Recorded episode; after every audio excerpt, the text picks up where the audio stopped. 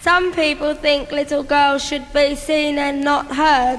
One, two, three, four! People do feel very radically different about gender experience. I mean, that's just like the rules of feminism. That diversity is like the number one thing I think that has to be reckoned with. Agenda with Tanya Ali and Katie Winton. Good morning. You are tuned in to Agenda on FBI Radio, your Saturday morning fix of art, politics, and trash from a feminist perspective. My name is Tanya Ali. And I'm Katie Winton, and Agenda on FBI Radio is broadcast on Gadigal land. And I'd like to acknowledge the Gadigal people as the original custodians of the land that we broadcast on and pay my respects to their elders, past and present. I also acknowledge the significance of Redfern as a place of strength, resistance, knowledge sharing, and storytelling for many communities, and would like to honour that history.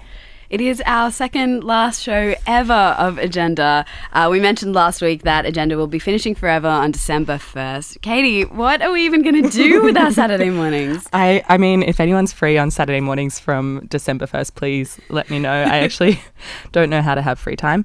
Um, so that's going to be interesting. No, I was actually talking to Alison from All the Best yesterday, and she she congratulated me on putting the nail in the coffin.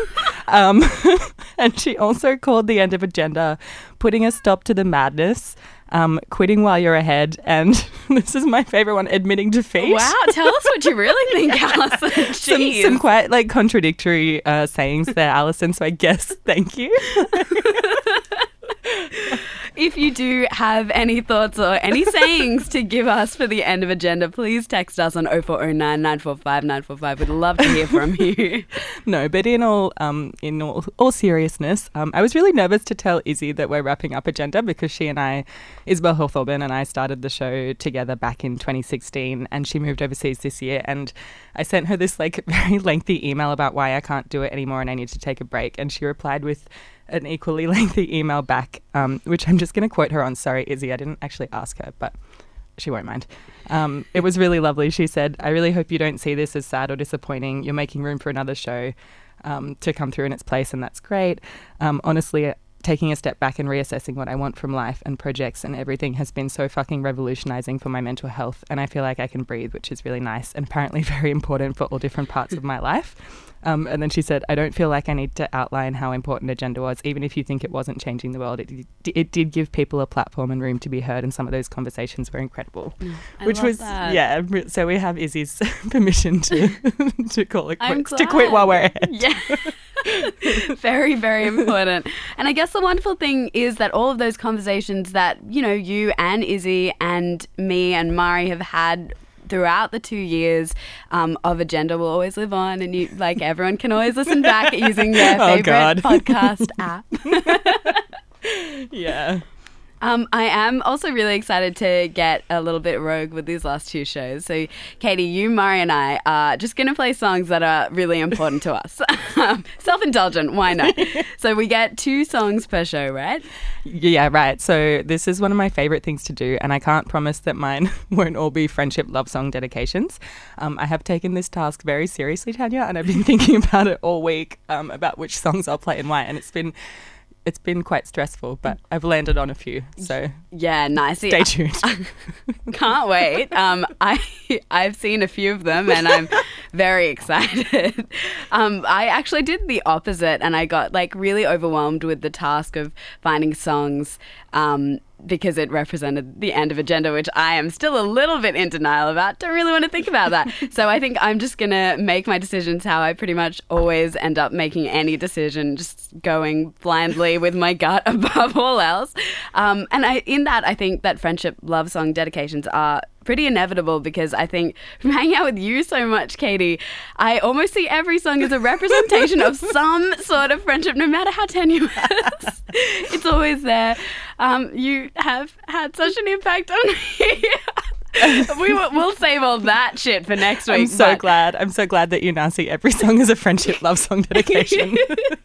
if there was one legacy Yeah, you could that's it, hope for sure. Um, but speaking about friendship and I guess about kinship as well, you had a conversation with Virginia Barratt from uh, in her interior about Xenoblood, uh, a multi platform artwork showing online at Sister Gallery featuring a multi user environment, performing avatars, live performance, experimental hypertext fiction, and a handbound zenzine.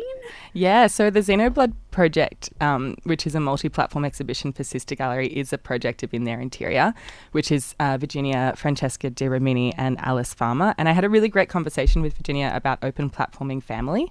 Um, which, yeah, it, we'll hear a little bit more about that later.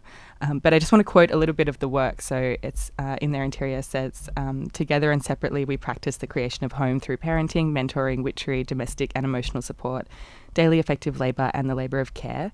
We do this for each other and for others strangely attracted to this arrangement. Uh, through these practices, we provide a haven from or extension to the nucle- nuclear family unit for outliers on the brink of that system. Far out, yeah. I'm really, really looking forward to hearing that conversation. And we'll also hear from Alex DeGaris, who's one of the co directors of Sister Gallery, to talk a bit about their online exhibition platform. Yeah, so Agenda today is all about chosen or logical families. And I also had a conversation with Quinn Eades. Um, we talked about a Queerstories event called Chosen Family Christmas that's coming up soon. So we'll hear that conversation a, a little bit later.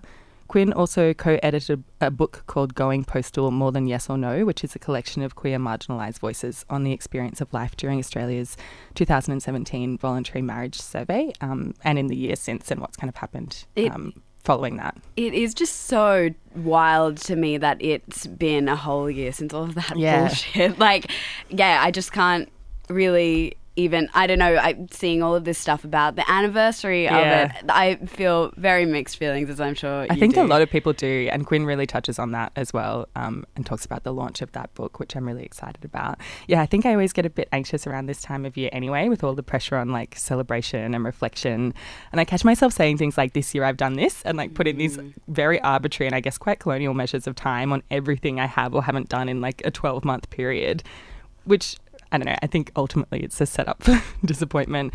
Like achievements or things that I value can I can reflect on at any time, Tanya. 100%. Um, so anyway, I yeah, I was particularly interested in talking about some events and works that are happening at the moment that talk about chosen family structures for agenda today. Yeah, I totally agree that this time of the year is such a weird and self reflexive in a bad way type of time.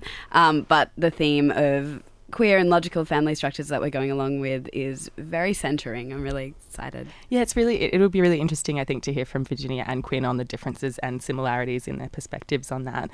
I've been thinking a lot about agenda as our own kind of family structure and how the word, word family popped up when we talk about how we work together. I often say agenda family member when I'm talking about like Nadia Hernandez or Oni Blue or someone that we've worked with quite extensively.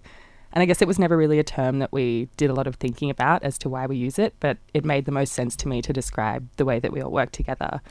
Um, yeah, I'm really leaning into my emotions with these last two shows, but I, I truly think that everyone who's worked on Agenda has had um, like so much passion and commitment, and people doing it voluntarily every Saturday morning has really taught me a lot about love and kindness and chosen families and what Izzy's mum calls critical friendship, like this ability to be really close friends and still be able to get things done and challenge each other critically. It's really not easy. It is absolutely not easy, but it's so invaluable. Like, you know that you have a pretty unbreakable friendship when you're able to continually constructively discuss things and disagree and like disagreement just leads to learning from each other which is so important. And hopefully agenda has prompted like conversations that listeners have also had that kind of have brought them closer together. Um if if so or if not either way would really love to hear from you on 0409 945 945 I actually know that, yeah, one of my good friends has quite critical and sometimes argumentative conversations with her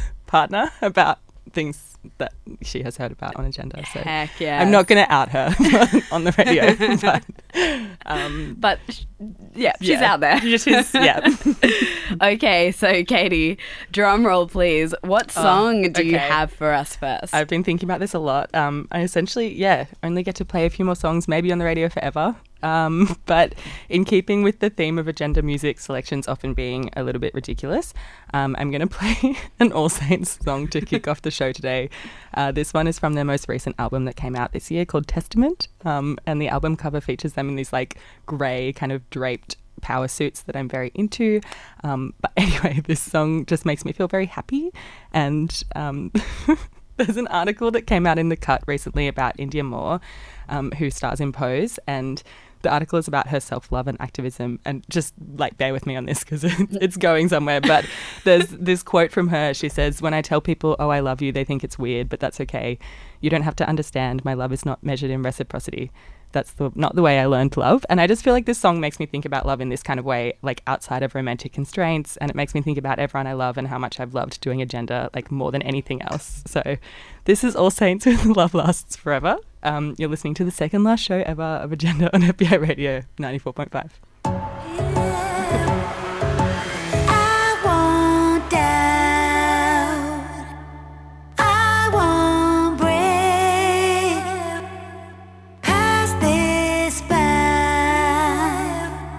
A face.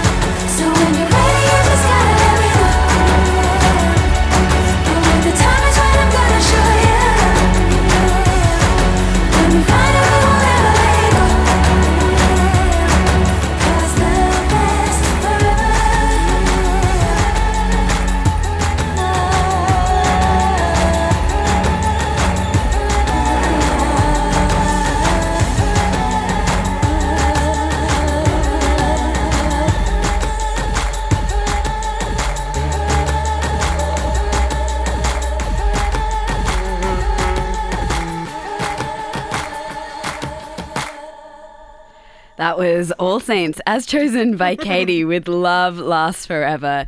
Katie, uh, this week you chatted to Alex DeGaris about Sister Gallery. Yeah, so Alex is one of the co directors of Sister Gallery, which is an artist run initiative in Adelaide that recently moved all of their programming online. So Sister's current online exhibition is Xenoblood by In Their Interior, which we'll hear from Virginia Barratt about in a little bit. But first, let's take a listen to Alex talking about uh, Sister's online exhibition platform. The Sister started a while ago with a physical space in Bowden. So they had that space for about 18 months or so, and it was a gallery and studio spaces. And now that's um, done, essentially, we're sort of working online and in sort of with pop-up exhibitions as well. It started with Mia Vandenbos, but now it's expanded to six co-directors, including me, Kato Boyle, Ren Suggy, Yusuf Hayat, and Grace Marlowe. So we do stuff online and then have physical things happen as well that have to do with the online exhibitions at the moment. So we have like little workshops that relate to what's happening online. We ask for proposals and people send them in and basically we decide what's going to be the most viable to put in an online platform. And yeah, that's kind of it. There's not an exhibition launch night at all online. Well, there is a night, but no one's really physically there. There's a lot of different technical challenges in an online environment as opposed to a um, physical space. At the moment, it kind of does feel like we put it out into the world and we don't know where it lands. But we do like know that a lot of like just from statistics of the web page that people are visiting it from all over the world as opposed to just in Adelaide if it was a physical exhibition. I came on board to Sister in the transition from their physical space to just online. There's always been an online component to Sister, but I think at the moment it's mainly the, the main space is online just for lack of a physical space. We've got Tessa Rex, who's doing a show online called Everything's Shit and It's Really Bad. It's about uh, climate change, essentially. It's coming online on the 3rd of December. And then after that, we've got a lot of plans, but nothing's completely concrete at the moment. We're looking at different spaces and stuff, but we're not sure exactly what's going to happen. But definitely continuing the online platform.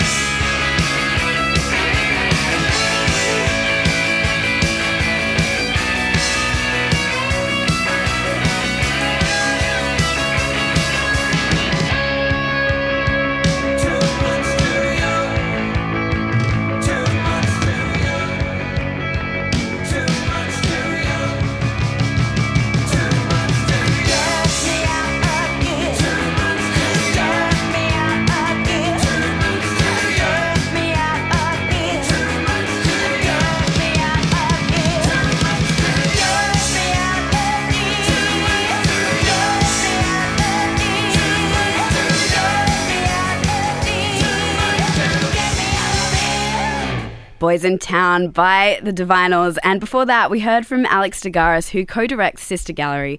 Katie, that track uh, by the Divinyls features in Xenoblood, right? Yeah, so part of the work is experimental hypertext fiction. So you click through all these different words that kind of take you down these like cyber rabbit holes. Um, and some of these end with YouTube links to illustrate, I guess, certain terms and words. So the Divinyls is one of those songs that's in the work. Um, and in their interior is the collective who created the work, um, which is comprised of Witch Child or Precious Meme Savant, uh, Doll Yoko or Witch Mum, and Mum 2.0. So I spoke with Mum 2.0 about Xenofam and becoming an accidental electronic musician um, and co creation as a mode of art making. So let's take a listen.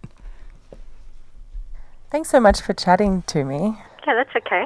I have so many questions for you about Xenoblood. It's such a huge project and there's so many different elements. And I was Yeah. wondering if you could start by talking about what the concept of the work is and uh, I guess why in their interior decided on so many different elements to kind of form the work. Yeah. I guess the concept came out of a practice of creating family, if you like, in the quotidian or the kind of day to day. So it just grew out of our lives. Yeah. But I suppose we were looking at where were all those tipping points around creating family. Was family an appropriate term to continue using? Was kin, how much of those terms have been associated with systemic violence? So we presented a paper called Xenokin and Queer Morphologies at the Gender, Sex and Sexualities Conference at Adelaide Uni. And out of that, then we kind of grew the other elements of the project. And we are kind of transgenerational, transgendered, transdisciplinary, trans platform people um, working together, co creating. So our practice is necessarily uh, quite kind of expansive, I suppose, and multiple, hence using all the different kinds of platforms and processes that we used. Yeah, because there are so many different parts of the work. Um, Yeah.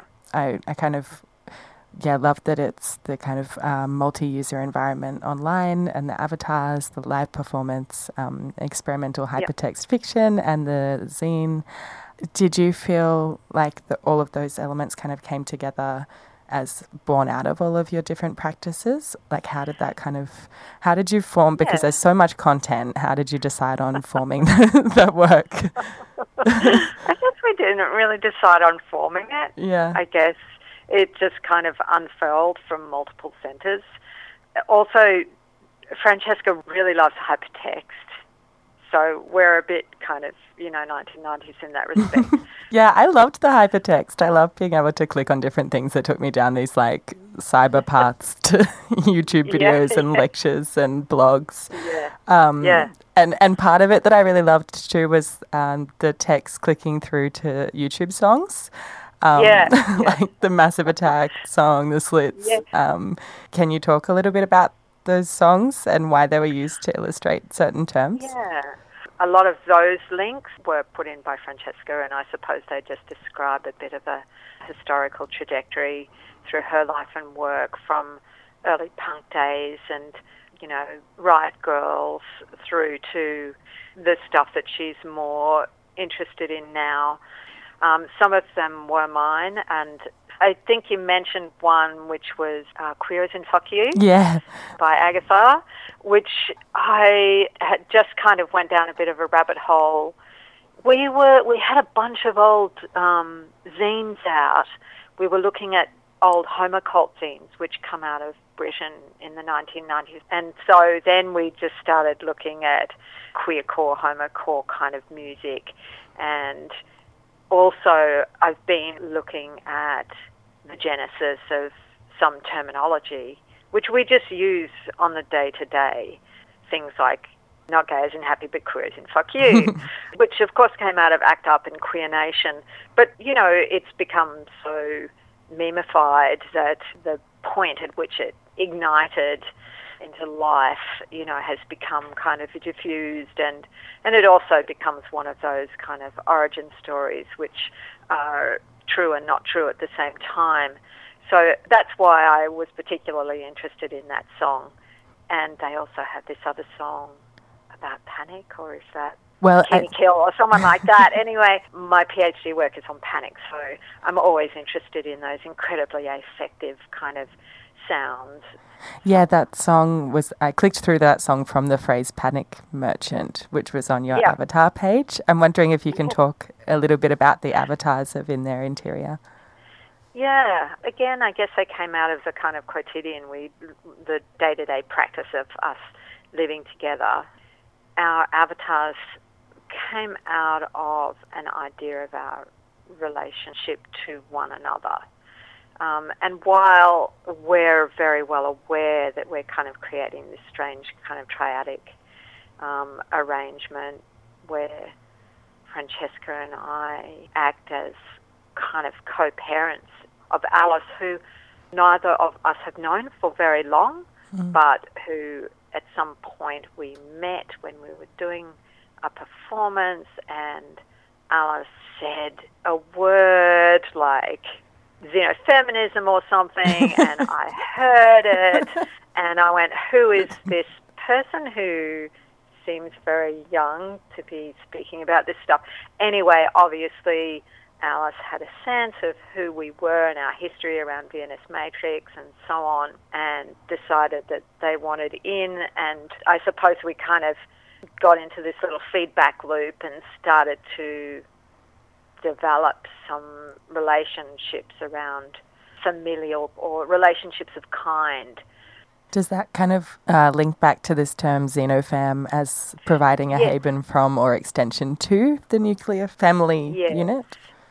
So I need to acknowledge that that term comes from Helen Hester, who's one of the Laboria Cuboniks collective. And Helen has just published a book called Xenofeminism and uses the term xenofam in there to refer to this idea of consciously creating um, family beyond blood ties, and that genealogy and uh, blood ties cannot necessarily determine our kinship, I suppose. Um, I'm also wondering about the origin story of the name of the collective in their interior.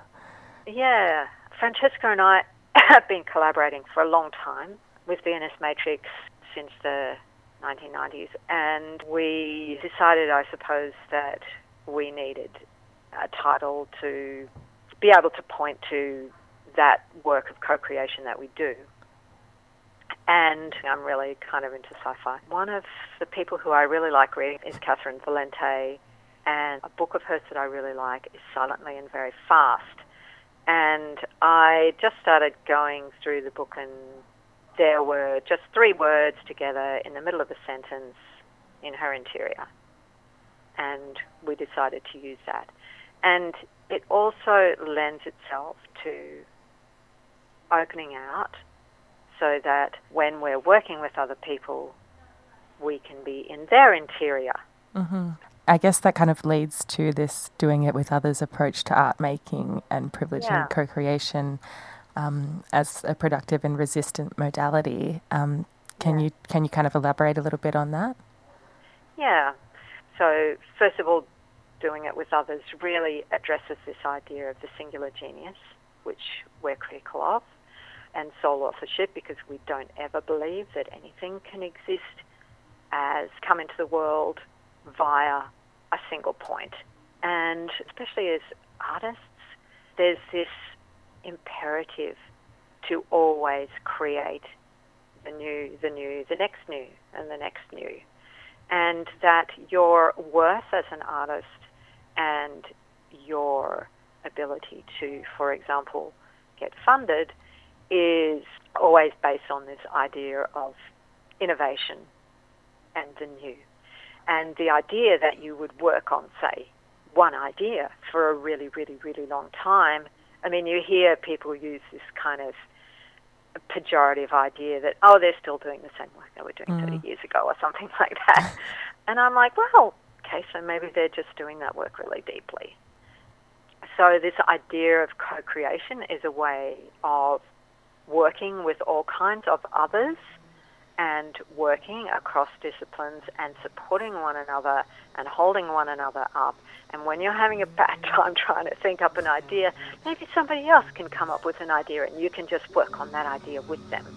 So I think it's kind of anti capitalist, it's a mode of survival.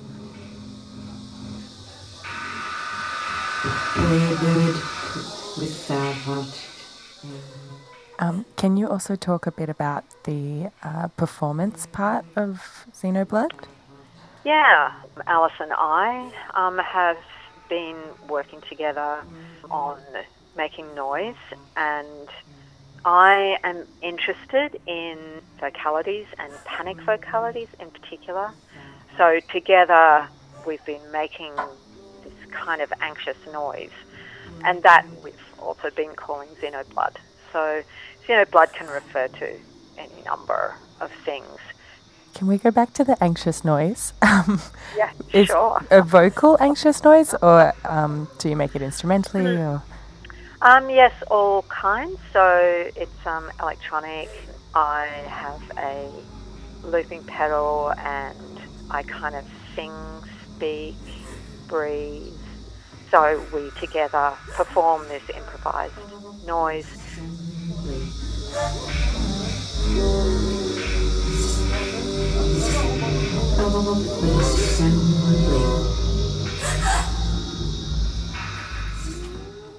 Thank you so much for talking to me today about Xenoblood. Will it be online uh, for a period of time, or can people kind of Uh, access yes, it? well, it'll be on the front page of sistergallery.com.au until December and then in perpetuity until it dissolves into a mass of broken links forever on their archive page. Amazing. Thanks so much for talking to me about the work, Virginia. Thank you.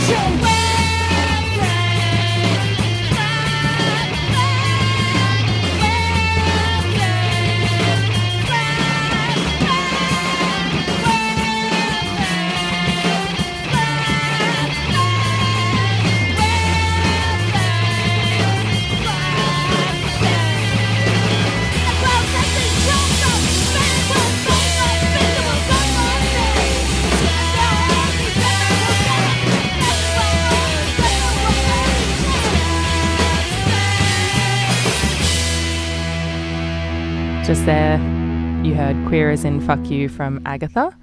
I guess uh, retrospective language warning on today's show. Um, I had a really great time chatting to Mum 2.0 about Xenoblood, and I also realised post interview that Quinn Eades, who I talked to this week as well, is good friends with Mum 2.0. So that's a nice little segue into this next interview. I also talked to Quinn, who co edited a book featuring queer marginalised voices and their experience during Australia's uh, 2017 vol- voluntary marriage survey. So we spoke about that as well as an upcoming Queerstories event called Chosen Family Christmas that Quinn is speaking at. So let's take a listen. Thank you so much for speaking to me today about Queerstories Chosen Family Christmas. So, Quinn, for anyone who isn't familiar with Queerstories, it's a monthly LGBTQIA plus storytelling night and podcast uh, that's hosted and programmed by Maeve Marsden. And this month's theme is Chosen Family Christmas. And I was wondering if you could start by telling me a little bit about how you um, approached that theme. Yeah, sure. So Maeve's actually asked me to do the piece that I did for Queer Stories in Melbourne, which is a piece called Making Home to All the Lesbians I've Loved Before. It's a story about being a trans person, being a trans person today who has a feminist lesbian family heritage, I guess. So I was raised by a whole bunch of women in Sydney in the, in the 70s and 80s, which is where my childhood was. Uh, my mum was a sole parent and a, a lesbian, and we had a big community around as well that did lots of support stuff. So one of the things I've been thinking about a lot is the what's sometimes called turf wars, um, but is this kind of this lack of understanding and this gap between trans folk and lesbian feminists. And I've been reflecting on how many lesbian feminists have been important to me in my life, and I just kind of wanted to send those women a love letter and to try and engage the conversation differently, basically. So, the story is kind of a love letter. Yeah, it's a love letter to. It's about growing up with lesbians, basically, and um, you know, knowing the Topp Twins, untouchable girls, knowing all the words.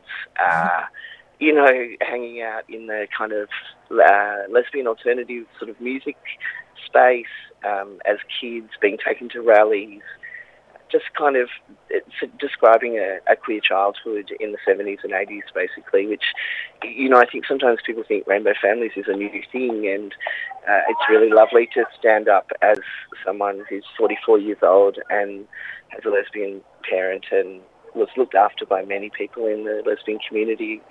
Um, you also mention queer kinship in I Can't Stop Crying.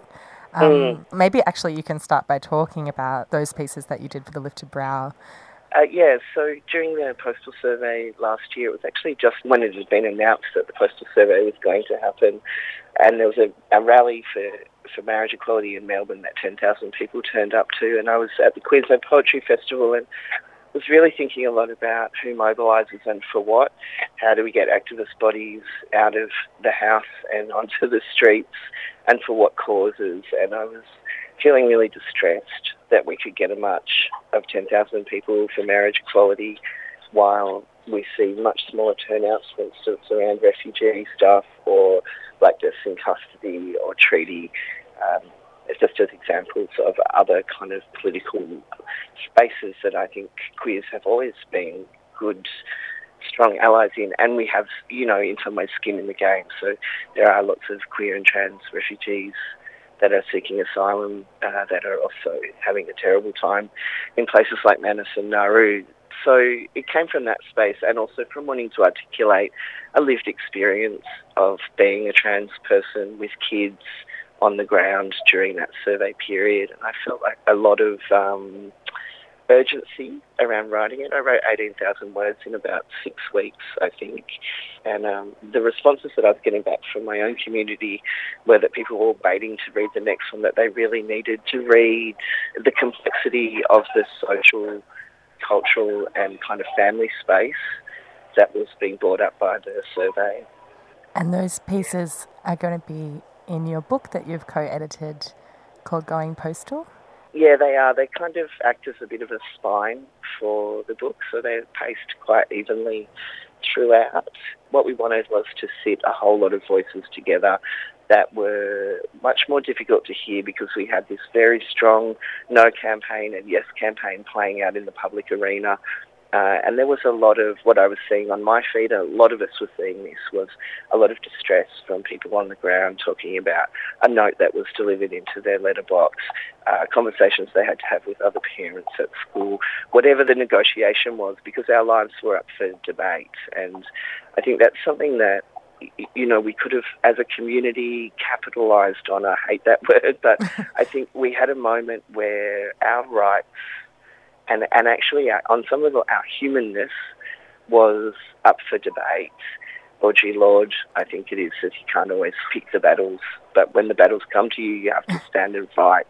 And I think we could have done a lot better in the way we stood and fought, and we needed to use that moment when the country's attention was on us to talk about discrimination against trans and gender diverse people, to talk about race and class and age and disability, and to talk about our community as a whole rather than what sort of ended up playing out, which was in many people's heads, gays and lesbians can get married, therefore equality has been uh-huh. achieved for our communities. And those kind of simplified narratives of forward progress in terms of social justice movements can be quite dangerous. I think there needed to be more, and I think many of us are still hurt.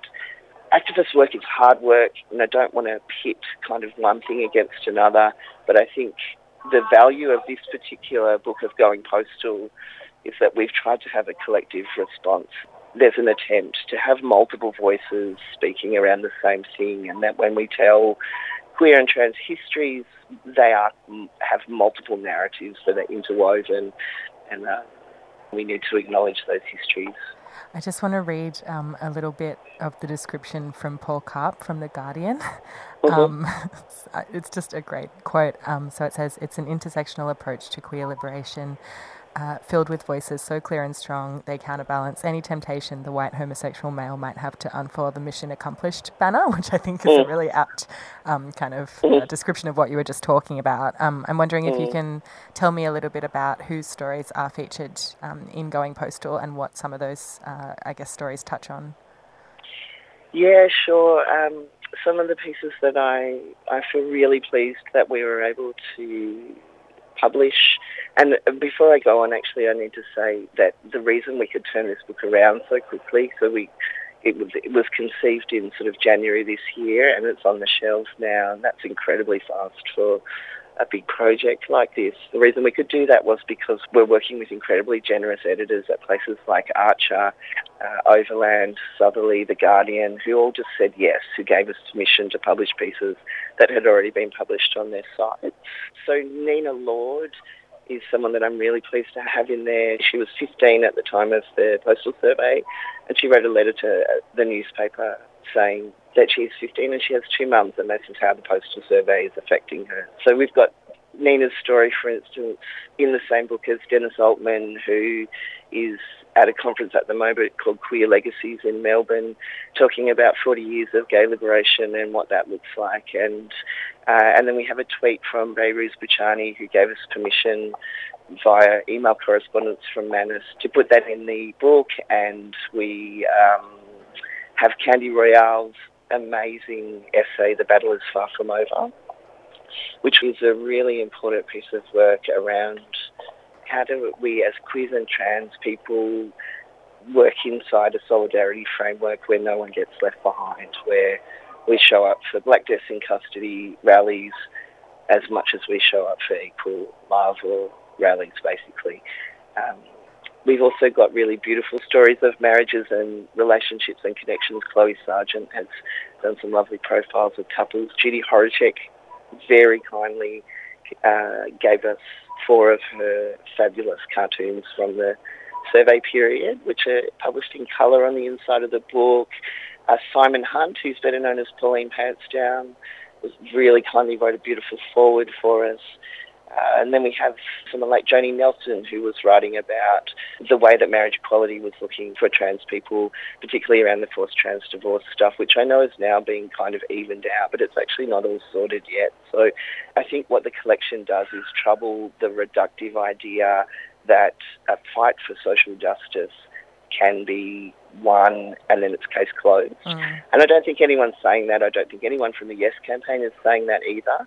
But I think there's a lot of feeling amongst our communities that actually we needed to do better. We needed to try and win that fight, but also use that platform to talk about all of the varied kind of injustices and prejudices that that LGBTIQA plus people are dealing with on a daily basis. I'm really excited to read those stories and that book, um, and a huge congratulations on um, putting it together. It's launching on Sunday, 9th of December at the Imperial Hotel in Sydney. Can you tell me a little bit about what will be happening on that night? Oh, I'd love to. So we've got the very fabulous drag queen Felicia Fox who's going to MC for us, and uh, I think she's going to do a drag show for us. Don't hold me to that. DJ Sveta has um, volunteered a set, so once we've done some readings, she'll get up and play some music, and we'll have a dance. Uh, Simon Hunt will be reading. Chloe Sargent, who's the one I was just talking about from Adelaide, telling stories of relationships. Uh, Heather Grace Jones, uh, George Maloof, who's Candy Royalle's brother, has agreed very kindly to stand in for Candy on that day uh, to read some of The Battle is Far From Over.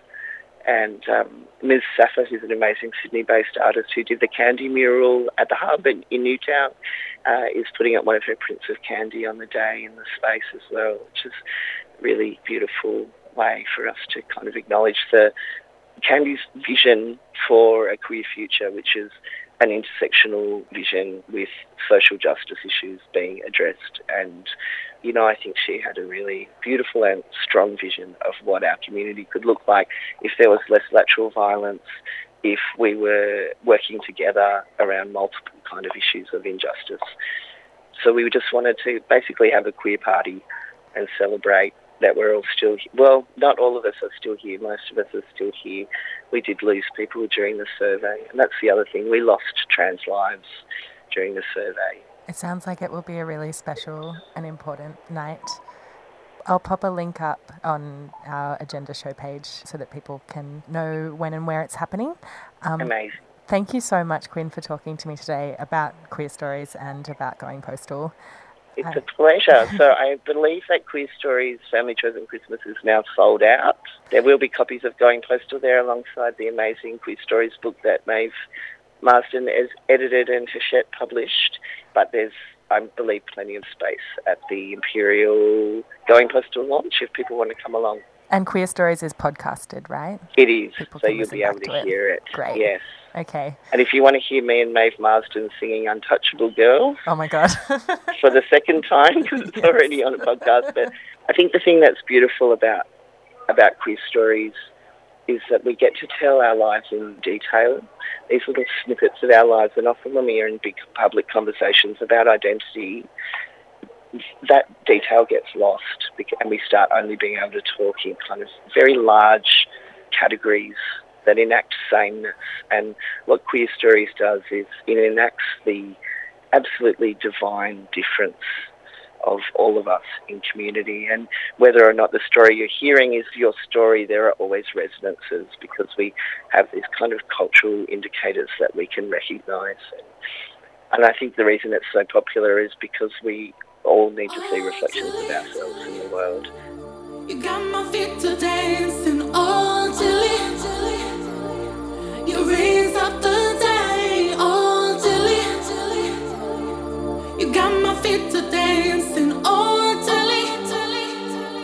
You just throw the shade away.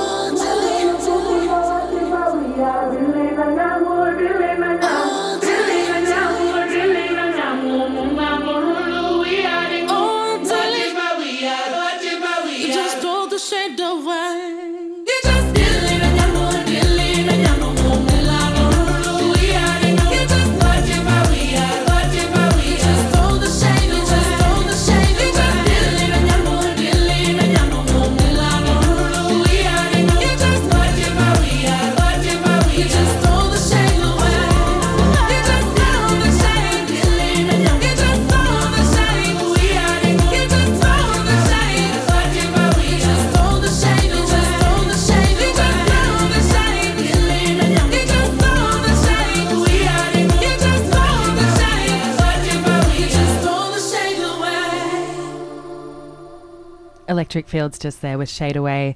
Quinn Eades uh, chose that track, uh, who you heard from just before the Electric Fields, and I'm just going to quote, an- quote him on why he chose that song. So he said, This is the song I play when I need to shake off sadness or despair. It reminds me to sing, to move my body, and to shift my focus. It is such a good track. I absolutely love it. You are listening to Agenda, and for our second last episode ever, we're going rogue and playing some of our favourite songs. Katie, you chose All Saints at the start of the show. It was a Yeah. very great choice. It's quite surprising, to be honest, because when you told me that you were choosing All Saints, I was like, it's going to be a classic track. But no, Yeah. 'cause it came out in 2018. Mhm. Uh, very still, fresh. Still making hits. they truly are. Um, I've got my song lined up too, but before that, we are currently joined in studio by our producer Mari. Hey guys, thanks for having me in and talking about my favorite music. Um, so I kind of thought about this a little bit um, when you guys told me that we were gonna choose our favorite tracks, um, and I thought I'd kind of reflect my personality a little bit in my request. Um, so a lot of people kind of know me by now as having a little bit of a karaoke obsession, um, which you guys have also shared on the radio a few times. Um, so my re- request today um, definitely ranks up there as one of my favorite karaoke songs ever. Um, and also, just going to throw this out there. Um, a lot of people talk about Charli XCX kind of saving pop music with her 2017 album Pop 2. Um, and this might be a controversial opinion, but I actually think this particular artist um, made the perfect pop album two years before Charli XCX. So, um, from her 2015 album Emotion, this is Carly Rae Jepsen with Runaway with Me.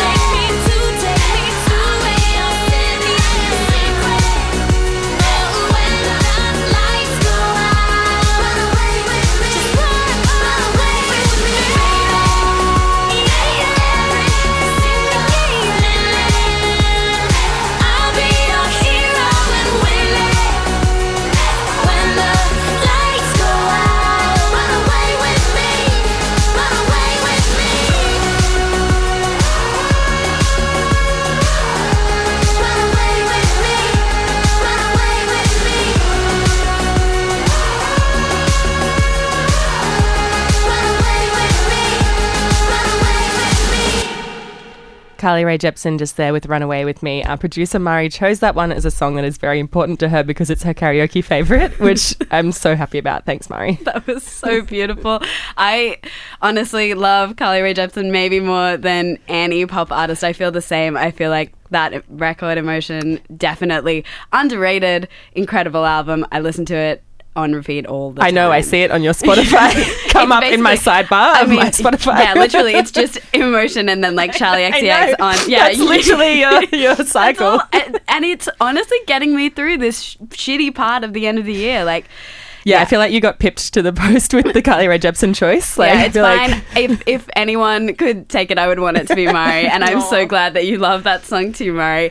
Um, so to uh, end our second last episode of Agenda, um, I've got a song choice, and as I said earlier, I um, didn't. I haven't given myself time to think about um, really like what songs I wanted to choose, but uh, this one came to mind. It's from an artist who I've loved since I was a kid, but over time have just grown grown to appreciate more um, when I think about how incredible it is that she exists and has had such a successful career.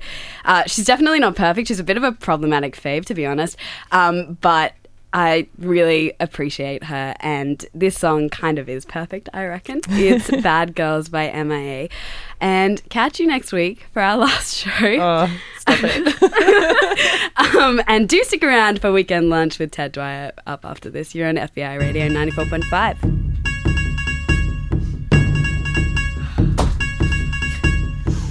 fast, die young, bad girls do it well. Live fast, die young, bad girls do it well. Live fast, die young, bad girls do it well. Live fast, die young, bad girls do it well. My chain hits my chest when I'm banging on the dashboard. My chain hits my chest when I'm banging on the radio.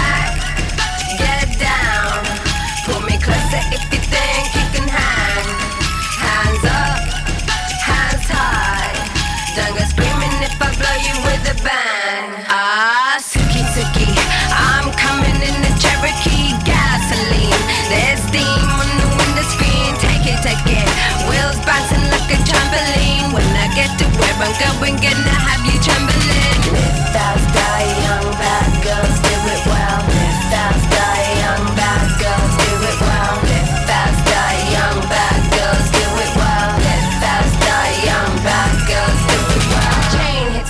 chest when I'm banging on the dashboard. My chain hits my chest when I'm banging on the radio. Yeah, back it, back it. Yeah, pull up to the bumper game, with the signal. Cover me, cause I'm changing how to handle on it. My life, but I broke it. When I get to where I'm going, gonna have you saying it. Live fast, die young, bad girls do it well.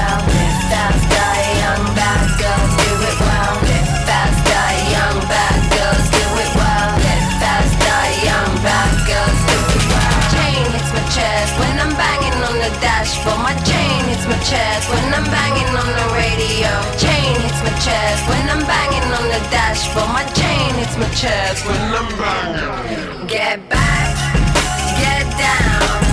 Pull me closer if you think you can hang. Hands up, hands high. Don't go screaming if I blow you with a bang. Going not to bitch, I'll see for a million. Accelerating Looking in the rear view, swagging, going swell. Leaving boys behind, kisses leaving just to kill. Shift gear, automatic, damned if I do.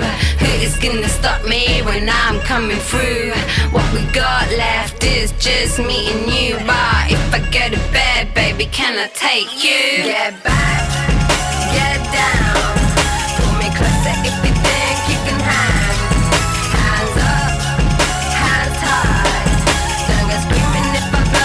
the band.